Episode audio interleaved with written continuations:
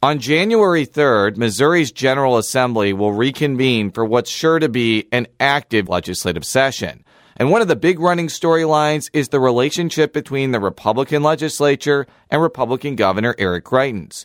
To break down this relationship, we brought in Republican Senator Caleb Rowden. The Columbia Republican joins us on another edition of Politically Speaking, so let's hit the music. This is the Politically Speaking podcast, a candid conversation with the Show Me State's biggest political newsmakers. I'm Jason Rosenbaum. And I'm Joe Mannies. That's Eric Greitens, Navy SEALs running for governor, and I'm really, really glad to be on with you, Jason and Joe. I'm going to push back on these regulators. I'm doing this for the people. I was encouraged along the way, not just by my family, but by a lot of teachers and professors, and knew when I was in college that I would run for office someday. We're very excited about the prospect of having some more free market solutions. Even though after the conversation, I still might not agree. We want our listeners to get a real sense of what drives these people. They're actually people with a story to tell. And welcome to Politically Speaking, the only show about Missouri politics that believes firmly that you can still rock in America. I'm one of the hosts of this show, Jason Rosenbaum, the interim political editor for St. Louis Public Radio. Joe Mannies is taking some well deserved time off. And we're actually doing a collaboration of sorts with our friends from KBIA in Columbia. My special co host for the week is Bram Sable-Smith, health and wealth reporter at KBIA and uh, former intern to Jason Rosenbaum at the St. Louis Beacon. That is probably your greatest achievement, by the way. Um, and, and coming back to the show for the second time, but the first time as the state senator from the beautiful 19th District beautiful. of Missouri, we, we have as our guest today Caleb Rowden.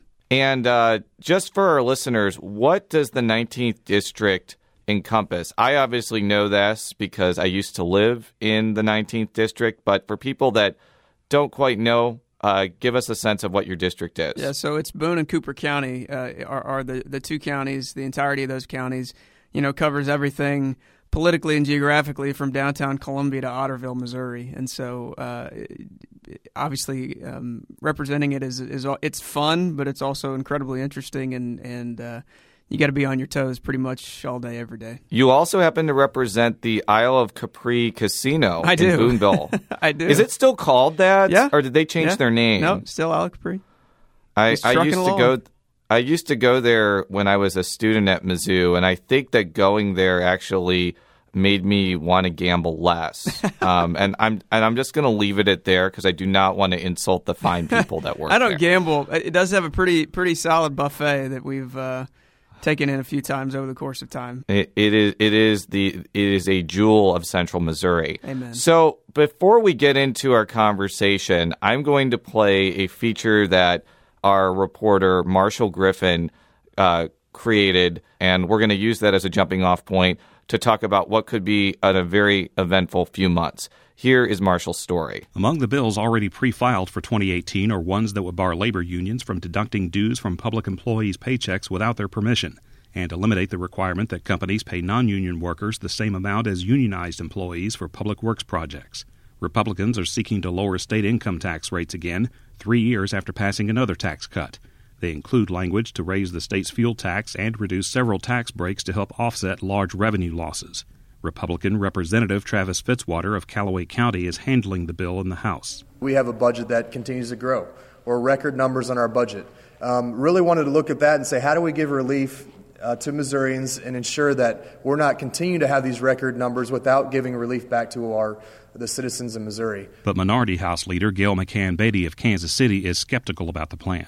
There are a lot of moving parts going on right now. Um, to be able to say that all of a sudden our budget issues are going to be resolved and we're going to have plenty of money for, for additional tax cuts. We don't know that for sure yet. There's also unfinished business from this past session that both parties want addressed. That includes failed attempts to keep in home health care benefits for low income and elderly Missourians. Lawmakers made a last ditch attempt to provide funding by shifting unused money from numerous boards and commissions. Greitens later vetoed it, calling it an unconstitutional gimmick. Democratic State Representative Deb Lavender of St. Louis County hopes the governor will approve it this time around. There are funds in health, mental health, and social services that are sitting there. What better use to use these funds than to put it towards our seniors and people with disability living at home, just needing a little bit of help with their home care? Both parties will likely try again to ban free meals, travel, and entertainment from lobbyists to elected officials, a high priority for Republican House Speaker Todd Richardson. Lawmakers may also try to deal with some of the shortcomings of a recently enacted constitutional amendment putting campaign donation limits in place. Republicans floated the idea of placing limits on contributions to municipal and county candidates who can currently receive donations of unlimited size and several Democratic lawmakers want to make it more difficult for candidates to coordinate with political action committees. Republican Elijah Haahr of Springfield is Speaker pro tem of the House. More than anything, you know, under Speaker Richardson, what we've done, we've instituted a, a very significant process for um, claims of sexual harassment in the in the Capitol. It should be noted that what Haahr is talking about only covers the Missouri House, although the Senate has its own procedures in place for handling sexual harassment claims. Greitens will likely again push for a longer waiting period for ex office holders to become lobbyists. Earlier this year, he called for a cooling off period that would equal the amount of time a person in question served in the legislature, which in some cases would be up to 16 years. There will likely be more inter party disputes between the governor and some fellow Republicans. His push to get the Missouri Housing Development Commission to cut off issuing state tax credits for low income housing puts him at odds with Lieutenant Governor Mike Parson and State Treasurer Eric Schmitt, both Republicans and GOP Senator Gary Romine of Farmington is unhappy over Greitens stacking the State Board of Education with members who then voted to fire Commissioner Margie Vandeven. Romine is planning to block their confirmations in the Senate. I feel like I have a duty and responsibility. They didn't go through the confirmation process. They're not qualified to serve on the board, and they've made taken a vote that indicates that they are going to be more of a puppet of the governor than an independent voice. The 2018 regular session begins next Wednesday at 12 noon.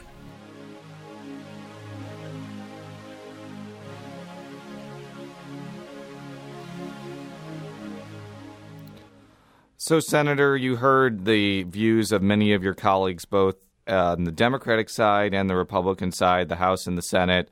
What, what's kind of your overall sense of what it's going to be the big issues in the 2018 legislative session? Yeah, it sounds like an easy year. I think uh, after hearing that. No, you know, I think we've got. Uh, I think it's no secret, and it was referenced there. Some of the um, consternation that folks have with some of the appointments, um, you know, specific ones, and, and, and how that plays out. The, most of those, all of those interim appointments have to be either confirmed, um, voted down, or withdrawn by I think February third. And so basically, we've got the month of January um, to to confront those issues. And so I, I have had numerous conversations with colleagues uh, of of all stripes that you know are, are for and against uh, you know some of these appointments and trying to figure out okay how do we move beyond what is inevitably going to be probably a pretty tough uh, and maybe a somewhat unprecedented January as it relates to the confirmation of these appointments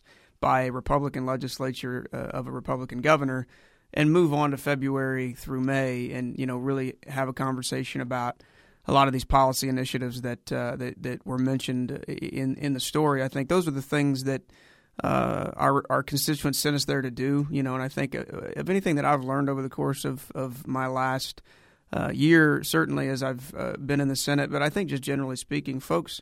Uh, they just want a government that works. I think that really is above anything else. They have their policy concerns. They have the things that they're passionate about, and we talk a lot about those things. But I think ultimately, folks want people that can go down there, have conversations, be willing to dialogue, be willing to to engage with folks that they know that they're probably going to disagree with and find paths forward on stuff. And so I think we we're going to have to do that a lot uh, this year because I think the variables are uh, just just different. Uh, I think the the kind of the tension at times between the Senate and the governor uh, is, is a, a, layer that maybe we expected, but maybe we didn't expect this quickly.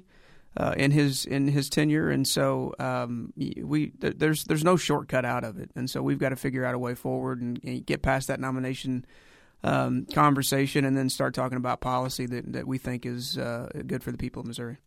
You've spoken a lot about ethics reform in the past. And yeah. last year, it was a, a, focus of the legislative session last year. Did you accomplish everything you'd set out to? And no, uh, no, certainly not. I think we, you know, we got started. Uh, I think in in 2016 legislative session. I think my last year in the House, we passed the the revolving door bill uh, that that implemented uh, initially we passed it out of the House, I think, at a year. I would have preferred it to have been at two at that point, but I think it came out a year. Uh, the Senate passed it back to us basically with no revolving door other than if you resign, you can't lobby until your your elected term was up. Uh, and then we settled on six months. Uh, so basically, effectively, a session uh, that, that, you're cooling off. Uh, I think that's it's it's a start. Uh, I think you've got the lobbyist gift bill uh, that that I filed again this year. I think it was the first bill I pre-filed. Um, and you know the the Senate is has always been the issue there, uh, and and I don't think that's any secret. And friends of mine and colleagues who uh, who I fought with when I was in the House, now that I've served with and are good friends with in the Senate, we just have a disagreement on the issue. I think uh, you know some folks have been very outspoken about they would they would prefer. Uh, basically, the way that it is now, which is if you if you take something that's transparent, your constituents know what it is. Uh, they can see that. Your opponent can run ads against you saying, "Hey, you they took A, B, C, D, E." Uh, and and that's a a perfectly legitimate argument, uh, honestly. And it's I think it's the argument seeing how uh, really awful Amendment Two uh, has made our campaign finance structure in Missouri. It's the argument that I agree and believe in on the campaign finance side. I think the difference being uh, you can make a pretty strong case that. Um, you know, any sort of significant regulation on campaign finances is, a violation of, of, of First Amendment rights. I don't think you can make that same argument on a lobbyist gift, you know, sort of ban. I don't think that me not be take, being able to take a lobbyist gift is a, an infringement on, on, my First Amendment rights or uh, the First Amendment rights of a lobbyist. So, so I think that's the fundamental difference. I'm going to keep pushing it. Um, you know, uh, hopefully we can find a, a path forward uh, on something. Uh, if it's not a full ban, something that, that I think moves the ball down the field a little bit. One of the things that Marshall alluded to in his story was possibly some bipartisan consensus that things need to be done in light of the aforementioned Amendment 2. One of the things that Representative Justin Alferman told us on our show, and he's a Republican from Hermann, is there may be a push to provide campaign finance limits for municipal and county candidates because right now there are none. It's possible for somebody to raise millions of dollars in some of those committees and possibly transfer it to like a 501c4. Um, I've also heard some Democrats wanting to possibly tighten the coordination restrictions that a candidate uh, w- would have to follow when it comes to them coordinating with PACs. Because right now, a candidate can go to a fundraiser for a PAC, tell people to raise unlimited amounts of money for that pack, as long as they don't say specifically that that PAC's going to be used for them. That's totally right. legal under the new system. So I just want to know. I know that there's kind of a general aversion among Republicans to providing restrictions to campaign donations. But in light of those aforementioned shortcomings, do you think that there might be some bipartisan consensus to do either of those things I just mentioned? Yeah, I think uh, you know on on the first on the first part of it, the the local officials. I, I don't know. I can't uh, I don't know any rhyme or reason as to why that was. You know, if that was intentional or not. I, I, I obviously wasn't involved in those conversations, but it is incredibly odd uh, and, and, just doesn't make any sense uh, that that the state legislature and, and uh, statewide officials would be under a ban that, that local folks aren't. So, you know, I, I certainly think there will be a push on that. I think on the other on the other piece of it, I, I doubt that you will be able to restrict it any further than uh, effectively what happens at the federal level. And and I think our system of coordination and you know being able to raise money for a leadership PAC you know type of uh, entity. Um, they can do that at the federal level. I think you'd have a hard time moving past that. Uh, I think probably that would get challenged in court, and I think would have a hard time standing up. So, uh, as someone who probably has always been a little bit torn uh, on on the campaign finance issue of whether or not there should be uh, you know finance limits. I think the idea of someone writing a million dollar check uh, is not something that is probably in the best interest of, of the state uh, uh, and our political process as a whole. But I've come to find out and I've come to learn that, that the the opposite of that and kind of the the tendency to move the other way and do it in a way that isn't really effective at all actually makes the system much much worse. Uh, and so, you know, we're going to have to find a way out of this at some point, uh, hopefully, that, that just allows there to be no, number one. We don't we don't actually really know what the law says. I mean, MEC's doing their best to, to try and navigate this poorly written, you know, poorly executed law. Um, but th- there needs to be a system that, that people understand it and we can just move on and, and start talking about more important issues. Well, I want to ask something about um, uh, an area where there could be some bipartisan um, movement, uh, mm-hmm. uh, which is uh, on opioids and the opioid confronting the opioid epidemic. Yeah. We just had um, you know, the day before we're recording this podcast, we just saw the numbers again that for the second year in a row, life expectancy in the United States has gone down after you know years, decades of of trending upwards, and that's due primarily to the opioid epidemic.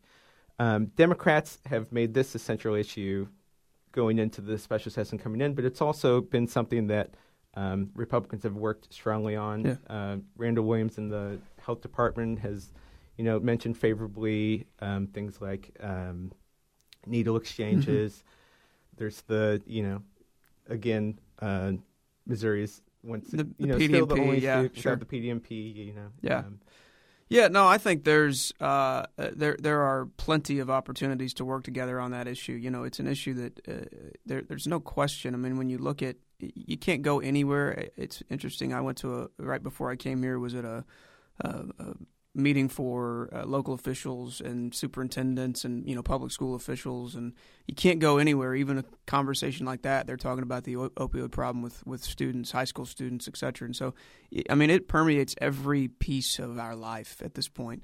Um, you know, I, I want to commend um, the the governor and his folks. You you, you said Dr. Williams.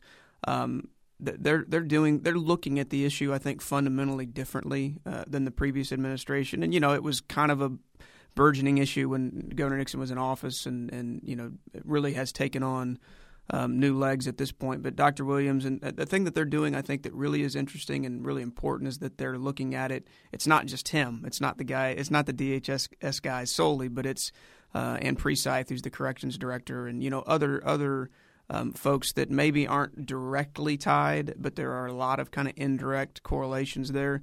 Uh, they're just looking at it differently, and I think that that's really, really important. Um, they're leading on the issue. I think it's one of those issues that has become unnecessarily a little bit partisan, you know, in the in the PDMP space and, and some other things.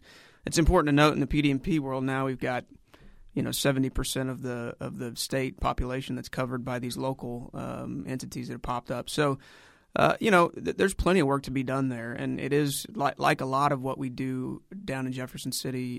It's it's not partisan, but it also is tough to find, knowing it's such a complex and such a, a really prevalent issue. How you get to a governmental solution that helps fix the problem uh, it, it is tough. It's just tough, and and uh, I think that requires more work, harder work, you know, than maybe sometimes in in this environment of political expediency and in this environment of let's kind of appeal to the lowest common denominator of knowledge and information in our constituents.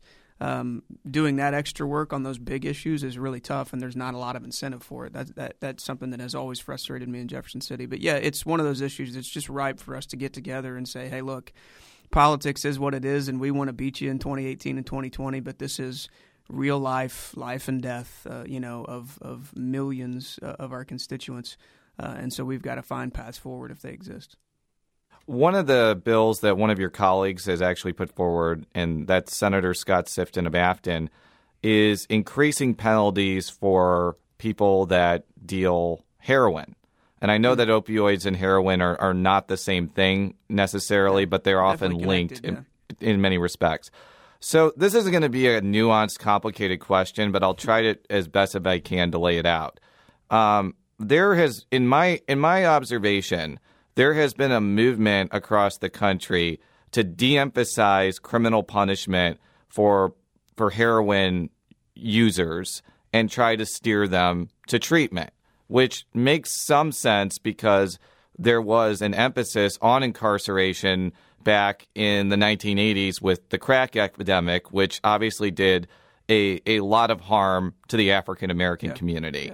So I, I'm struggling to see why there should be less law enforcement criminal punishment for heroin users and an emphasis and an increase of law enforcement on the dealers when really, unless the dealers are going door to door selling heroin to people, the reason the dealers exist is because the demand is being driven by the users. Yeah.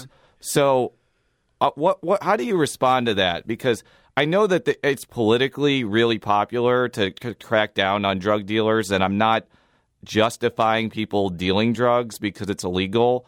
But how how do you you you resolve that that that conflict I just mentioned? Yeah, it's tough, and I think it kind of goes back a couple of things. It kind of goes back to the you mentioned the, this whole idea that you, you got to be tough on crime.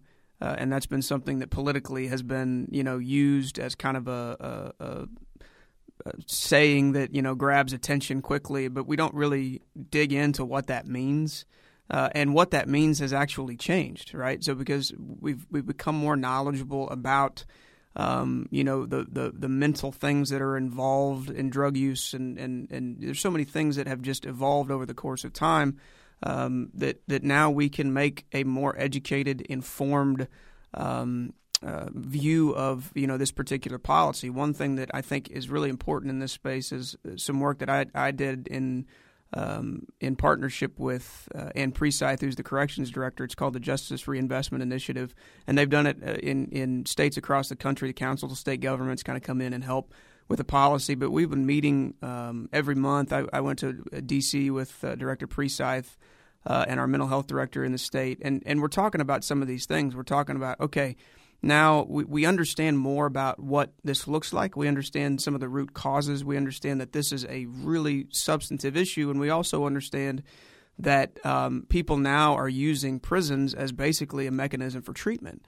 And, and and that becomes a problem on a couple of fronts. One, I don't think it's the most effective way to treat folks, but two, we are on the verge of having to, to build two new prisons uh, in our state, uh, which will come at a $400 million cost and $50 million a year to maintain. And so we have a there's a fiscal reality, but I think there's a, a wellness of life sort of reality um, that would say, okay, let's step back and, and kind of to your point, yeah, the, the, the user versus the dealer and those sorts of things, and the various types of drugs, kind of the heroin, crack, uh, you know, uh, comparisons that have been on display for a long time. We just have to be smarter, and and I think it's it needs to be it needs to become politically expedient to be smart about these things, and and I think it, at, uh, over the course of time it will because this uh, issue touches a lot of people, it touches a lot of families, uh, you know, with the opioid addiction and those sorts of things. Uh, it, it, it touches a lot of folks, and so now I think people who when it used to be that really trying to dig in and find the right solutions and maybe not the most politically expedient but the right solutions to some of these issues now because it's become more prevalent and because uh, it's received more attention nationally uh, and rightly so I think we can start having a better conversation about it. And so uh, that, that's something that uh, I'm going to carry some legislation. I think hopefully we may file uh, pre-file before session starts that that will implement um, you know, some of the things that have come out of this Justice Reinvestment Initiative. And the whole idea is basically that we are smarter with how we do corrections, and then we turn around and invest some of the savings uh, from those efficiencies back into things that really matter. You know, community behavioral health services and those sorts of things. And so, it's a very it's a long term.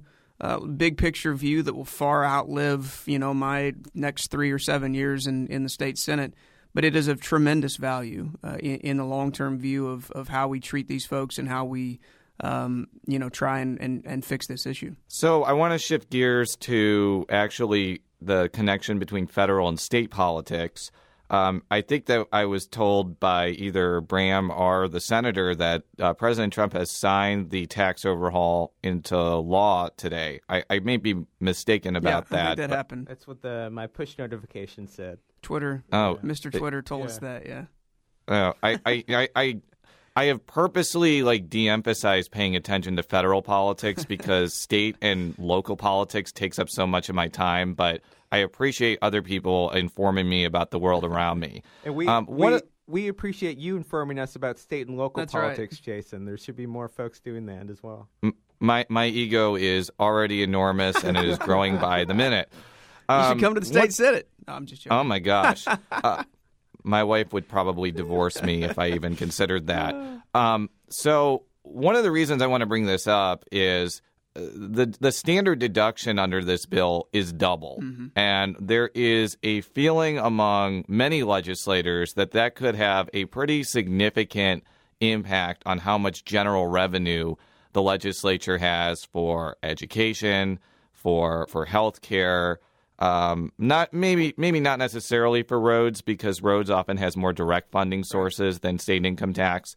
But we actually talked with State Treasurer Eric Schmitt about this issue a couple of weeks ago, we're coupled with the the federal standard deduction. Yes, So whatever that is, that's what your standard deduction is. So in both bills, uh, the House and the Senate version at the federal level, they will double that standard deduction, which I think personally is a is a great thing for families of all, especially low low income earners and middle class families, because back of the envelope arithmetic in Missouri, uh, over 75% of Missourians use that standard deduction number, and that could rise to maybe somewhere between 90%. So that analysis is ongoing. The impact of the budget is still ongoing. So I, I think that the reason why people are paying attention to this is while I don't think it's hundred percent known how much money the state will will not have because of this. Um, I think that there's a feeling that if the tax system in Missouri isn't changed dramatically, there could be less money for all those things I just mentioned. On the other hand, uh, the treasurer actually put out a statement yesterday warning legislators against decoupling the state deduction with the federal because I, I think it would be seen as kind of a, a pro forma tax increase. What, what what's kind of the conversation that's going along with Republicans, and what do you think will happen in terms of this issue? Well, I, I would say a couple things. Generally, one, I think we need at the state level we need to take it slow. I think it is it is unclear, and I think Treasurer Schmitt said it. Uh, it is unclear exactly how and at what level this will affect uh, our bottom line. Um, I've talked to uh, Senate Appropriations and House Appropriations staff probably in the last two weeks, uh, and and there are various. I think they've they've honed in on the, the idea that it may not the, the number may not be nearly as big as initially thought because of some other things uh, in in in the federal tax bill that will make some more positive uh, impacts on the state. Not not necessarily economic growth, but but just kind of other um, structural things that have changed. So I mean, you know, I, I think we're in a world where this cuts a billion dollars out of our state budget, uh, I think that's a much different conversation than if it cuts 150 million, right? I mean, 150 million is not small by any stretch of the imagination, but I just think the way that the, the way that we see things down there, th- those are two very different conversations with with urgency levels that are uh, probably a little bit different. And so I, I think we need to take. I I would say, you know, you take that slow. I think you take um, tax reform at our level this year. Probably you take slow because I think it probably is is worth watching um, a, a year of, of this federal tax bill unfold. I think you take tax credit reform uh, uh, pretty slow uh, because I just think there's uh, some there's just uncertainties there and things that we cannot fully grasp. I think we can make projections and, and prognostications as to what we think it will if if we're trying to benefit our argument. Um, but but this is these these are these are really um, you're talking about big numbers and you're talking about things that really impact our ability to invest in the things that we want to invest in. And so yeah, I think I, I don't disagree with the treasurer anything that he said. I mean, I think the idea that we could double the standard deduction and what that does for low uh, low and middle class families is really substantive. I mean, I think it's kind of the generally I, have I've filed and have filed this year the earned income tax credit, which is a similar sort of thought process and how you provide really substantive tax relief for middle class families. Um, but this is another way that you do it, and so I think uh, if if if we do decide to decouple, uh, whether it be this year or, or, years down the road, that's a that's a really um, it's a big conversation because it is inevitably it will get painted as a tax increase, whether or not it it, it actually is, and you can make you. I've heard had various discussions about whether it falls under Hancock, and then you know if if if that would actually have to go to a vote of the people, and and so um, there's just a lot of moving parts, and so I think uh, stepping back and and letting uh, a little bit of uh, uh time uh, go go through the process from the when the fed- federal tax bill uh, is signed and begins to work its way into into law, then then we can have a conversation that I think is more robust because it's it's it's more fact driven and, and not rhetoric driven. Is there any conversation at all as you're looking at to see whether there's a you know a hundred million dollar impact or Yeah. a billion dollar impact to the state budget? Is there any conversation at all about establishing what kind of programs we might reduce funding for uh, in the state if we come to address that? Yeah, I, I think it, I, th- those conversations are really kind of always ongoing because the budget is always just the, the ebbs and flows are always there, and so I think uh, inevitably that falls on the governor's going to release a budget initially that says, "Hey, this is." The money that we have to spend, and here's what we think we should spend it on. And then uh, now Scott Fitzpatrick in the House um, will will take that, do his thing, and then we do our thing in the Senate. Um, you know, but you you do have to be mindful of of uh, you know these investments that we want to make. I mean, even I, I took the vote last year and was proud to do it uh, to fully fund uh, the education, the K through 12 formula. Uh, that was an amendment that passed on the floor.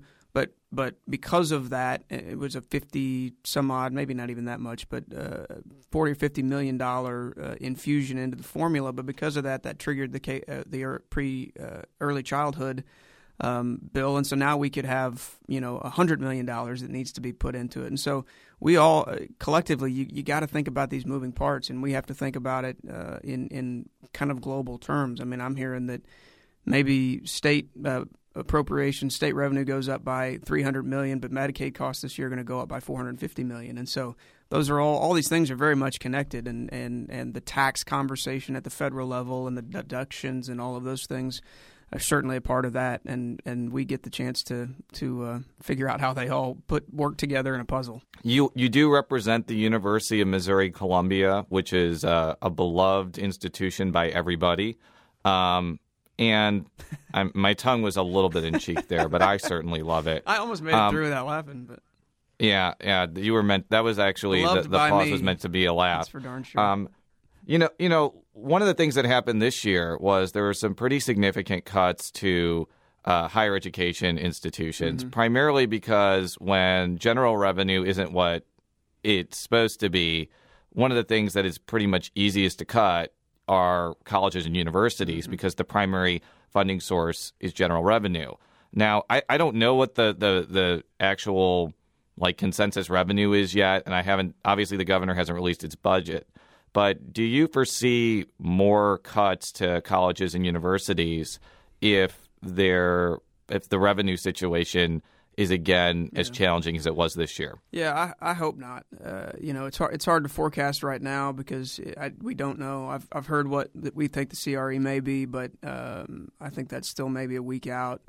Um, and and you know, it's hard to there. There can be a lot of fluctuation in in uh, you know year over year growth between December and and March uh, when we inevitably pass this budget, and so that kind of plays into it a little bit. You know, I, I think and have always advocated for the reality that you know, budgets are about priorities, and and I always believe uh, that investing um, in, K through 12 education certainly, but I think even more now in in higher education in two and four year institutions because of the um, because of the emphasis that has been placed in workforce development, but that that has become kind of a a trending topic uh, of things that people see as a real growth engine for uh, states.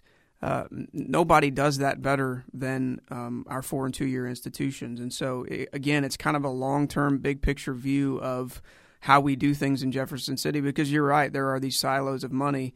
Um, that that are the big ones, and cor- corrections is a big one. The low, the smallest of the big ones, and it's gotten um, you know, it's gotten cut pretty drastically over the course of time. And then there's higher ed, which is probably the second one. K through 12, uh, you know, it, it's really hard to cut. That's a political nightmare.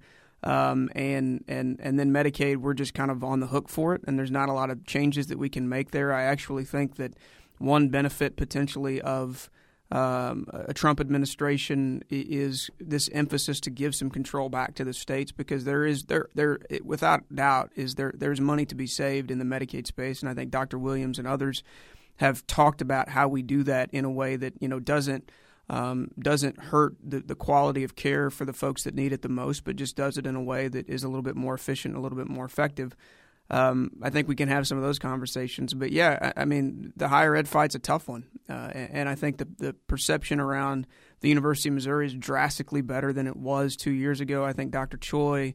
Dr. Cartwright, uh, the, the, the new uh, infusion of curators, they are engaged at a level that I, I don't ever remember them being engaged at and I think they're all doing a, a bang up job. Uh, and it helps that now you know the football team's doing well. We've got a basketball coach that uh, I love and and a, a, number one recruit that played two minutes and probably is going to go on. But um, you know, all those things play into it. This isn't what I said two years ago. Is that University of Missouri is more than a about a heck of a lot more than hunger strikes and you know a football team and Coach Pinkel and you know all these things that got people bent out of shape. Um, all of the things that we did well before that, we were still doing well in the midst of that, and we're still doing well today.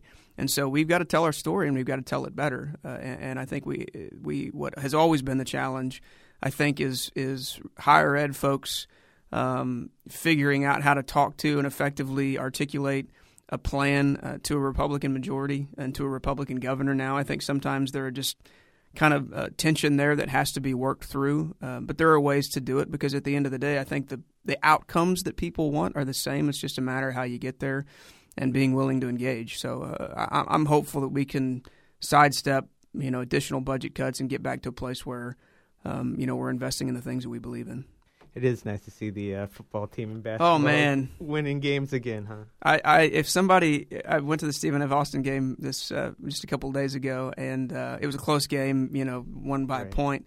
And somebody asked me, I didn't realize quite how animated I was being and how much I was yelling at the refs uh, in the moment. And then somebody, when we we're walking out, asked me, "Do you get that animated when you're in Jefferson City?" And I said, "I don't think so. I don't yell that much in Jefferson City." But apparently, I was kind of making a fool of myself. But I'm pretty. I'm a I'm a Mizzou basketball junkie. I love football. Coach Odom's awesome. He's a great guy.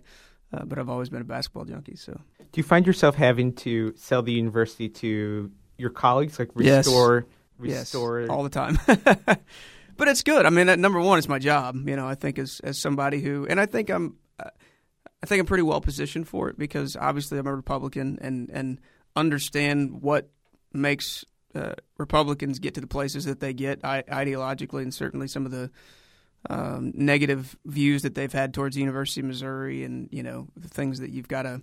Uh, things that are legitimate challenges that I've had many conversations back with our, our government affairs team and Dr. Choi and others have said, "Hey, look, this is this is a real problem. It's something you know perceptually that probably needs to change a little bit." And you know, so we've had those conversations, and then there are some things that my colleagues uh, get mad about that are just dumb, and I we I tell them that they're dumb. You know, the the amount of money that we're spending, the the the, the awesomeness of the pool or the rec center, or you know these sorts of things, and all these things that and inevitably the students are paying for that you know public dollars aren't paying for. But uh, so you just have to walk through folks uh, uh sometimes with that. But uh, I, think that's my job, and it's something that I.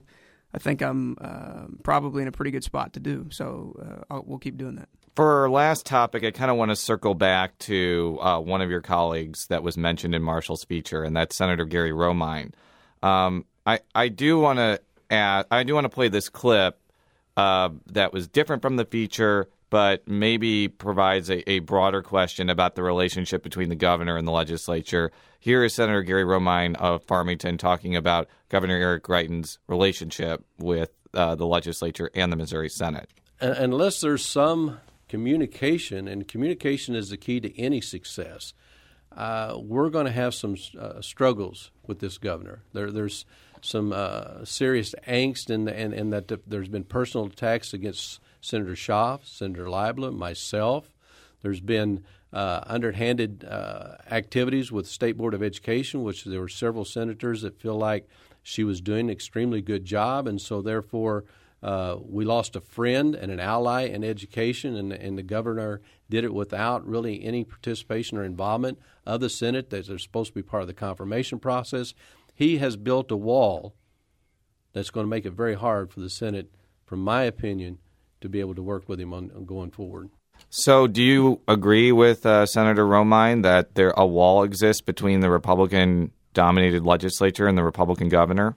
I would say generally no. Uh, I think that there are, uh, for any number of reasons, and I, think both sides are to blame in, some ways. Uh, you know, between certain senators and certain Republican senators and the governor, I think the the, the relationship may be beyond repair. Uh, you know, uh, on the board of education thing, uh, you know, I, I, I'm kind of probably in a weird spot in that I think, generally speaking, and hopefully I would say this if it was Chris Koster taking over for a Republican governor, but you know, I think the governor should be able to have their their guy or, or gal in that position. Uh, it, it is a uh, it's a it's a position that uh, takes huge priority in the budget and in policy areas, you know, and so generally speaking, and I understand why it's set up the way that it is, and I think the, the structure is right. Generally speaking, I think the person, the governor, should have the person that they want. With that being said, you know, obviously the way in which they went about it uh, was, I think, really, really poorly executed. Uh, it was impatient. Uh, and it, it is going to cause uh, problems. There's no question about it. And I think for folks who believe in the cause of education reform, I actually think it's pushed pushed uh, the, that agenda back. You know, one, two, three, four years. Um, but yeah, I mean, I think generally speaking, um, I agree with Senator Romine that that that there is no shortcut here, and that communication, you know, between the governor and his folks and us on any number of things. Uh, you know, I, I, didn't agree with how he did the LIHTC stuff um, uh, eh, because of the impact that that's going to have on my community. Um, but we've got to continue to have that dialogue, and I think if that dialogue ceases to exist, then I do think we have a real problem. I've I've met with the governor um, two or three times in the, the summer and fall on, on various issues, and has he's always been pretty open and, and willing to meet with me uh, and, and some of my other colleagues that have been in those meetings, and so you know, I think the reality is that we're going to have to come to grips with is this, this guy just does things differently. You know, like it or not, uh, some of the policy things that he's done I've liked, some of the things that he's done I haven't. Um, but I think this idea that we would push back for the sake of him uh, kind of getting back into the box that we create for him, that's not going to happen. That's just not who he is. And I think we all, all are, have seen enough now to, to know that. And so now I think our – uh, our um, what we do moving forward as the Senate is to understand. Okay, we are a co-equal branch of government. Uh, in January through May, if there are 18 of us that are together on anything, we have more power than the governor. There's no question that that statement is true.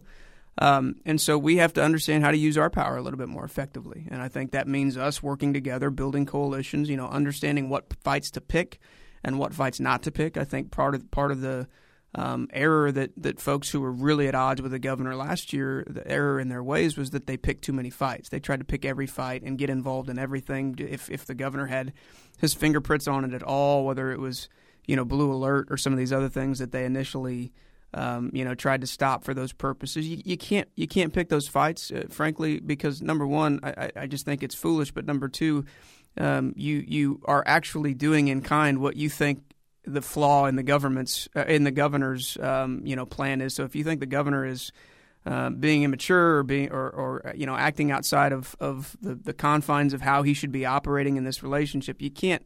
I don't think it makes sense to match that with that. Uh, I think we have to. Somebody inevitably is going to have to. We're going to have to work together. There's going to have to be some adults in the room, and we're going to have to say, "Hey, look, our constituents sent us here to do big things, and we have a." generational sort of opportunity. You, you know, the, the idea that there's a Republican governor and these big of Republican majorities, it doesn't come come uh, across very often. And so I think we have a chance to to really implement an agenda that we think is in the best interest of our state uh, for a generation. And so I think it is going to be imperative uh, that the governor and and my Senate colleagues and my House colleagues that we're just going to have to put some of this stuff aside and we're going to have to learn how to work together to get some of that stuff done because the reality is if we don't um, then then we we uh, lose this opportunity uh, and inevitably I think our lack of uh, ability to govern eventually gets noticed by the voters uh, and that has bad ramifications in and of itself so um, I'm, I'm going to keep pushing for, for you know bridge building and not bridge burning. I think there's plenty of room for us to do that. There are going to be issues where we disagree, and when those when those uh, issues pop up, we should talk about it. Uh, and and I think talking about it is much much more effective than you know the governor running ads against senators or the senators uh, you know calling him out and. Um, you know, uh, all, all, of the things that were said on Twitter about uh, about the governor last year uh, by Republicans. I just I don't buy into that way of governing. I think it's a bit childish, and I also think it is completely counterproductive to us uh, doing what we were sent down there to do. It is very surprising. I think you said it at the top of the show as well that you expect some kind of conflict, no matter who the governor is, at some point. Sure. Um, during the term, but maybe not this early on.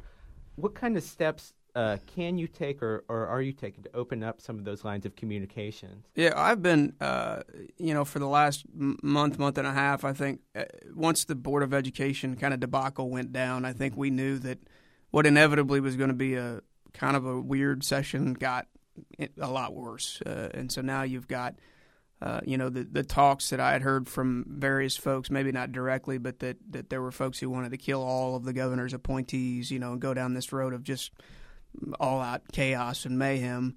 Um, I talked to those folks in, in some cases, and I said, "Hey, look, you know, I think there are some targeted areas where we can be effective. I think there's enough of a broad coalition ar- around the idea that these Board of Education folks probably um, need to get a really, really strong look. And I don't envision a scenario where all of them get, get through the process. I, I think I've got a better chance of being eight feet tall than Jason Crowell has of being confirmed by the Senate uh, at this point. You know, so um, there there are some wins that can happen, right? And so I think for us, we have to find out what those wins can be, and not get to a place where we just just kind of uh, are inciting chaos for chaos's sake, uh, but but really be diligent and and disciplined about uh, the fights that we pick and do them because they're worth fighting. Do them because there's a principled objection to this appointee or this piece of policy and not just because we don't like the governor or we don't or we think that the senator who's sponsoring the, the bill is a, a, a lackey for the governor. You know, that, that's just a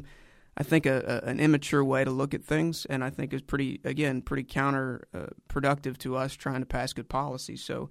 Uh, it, it is going to be tough. I mean, it, it, really is. I think it's going to be a, a probably an unprecedented year uh, in a lot of ways. Uh, but I don't think, and I haven't given up hope yet, that once we move past some of these things that we know are coming, um, that, that, we can't move on and, and find ways to to uh, you know pass some good policies that, that we think are in the best interest of Missourians. But it's a it's a it's kind of a weird kind of a weird deal. I picked a I picked an interesting time to to join the state senate. well, I'm looking forward to also seeing you grow uh, eight feet tall when uh, former Senator Crowell somehow gets confirmed on hey, the Missouri Housing Anything is possible Commission. these days, man. For all our stories, stlpublicradio.org and kbia.org. Follow me on Twitter at Jay Rosenbaum. Bram, how would people follow you on Twitter? Uh, B E Sables, B E S A B L E S. And how would people follow you on the World Wide Web, Senator? Uh, Twitter, Caleb Rowden, CalebRowden.com, Facebook, Caleb Rowden. Just know my name and you're good to go. Uh, that's that's a very good uh, line of advice. we'll be back next time. Until then, so long.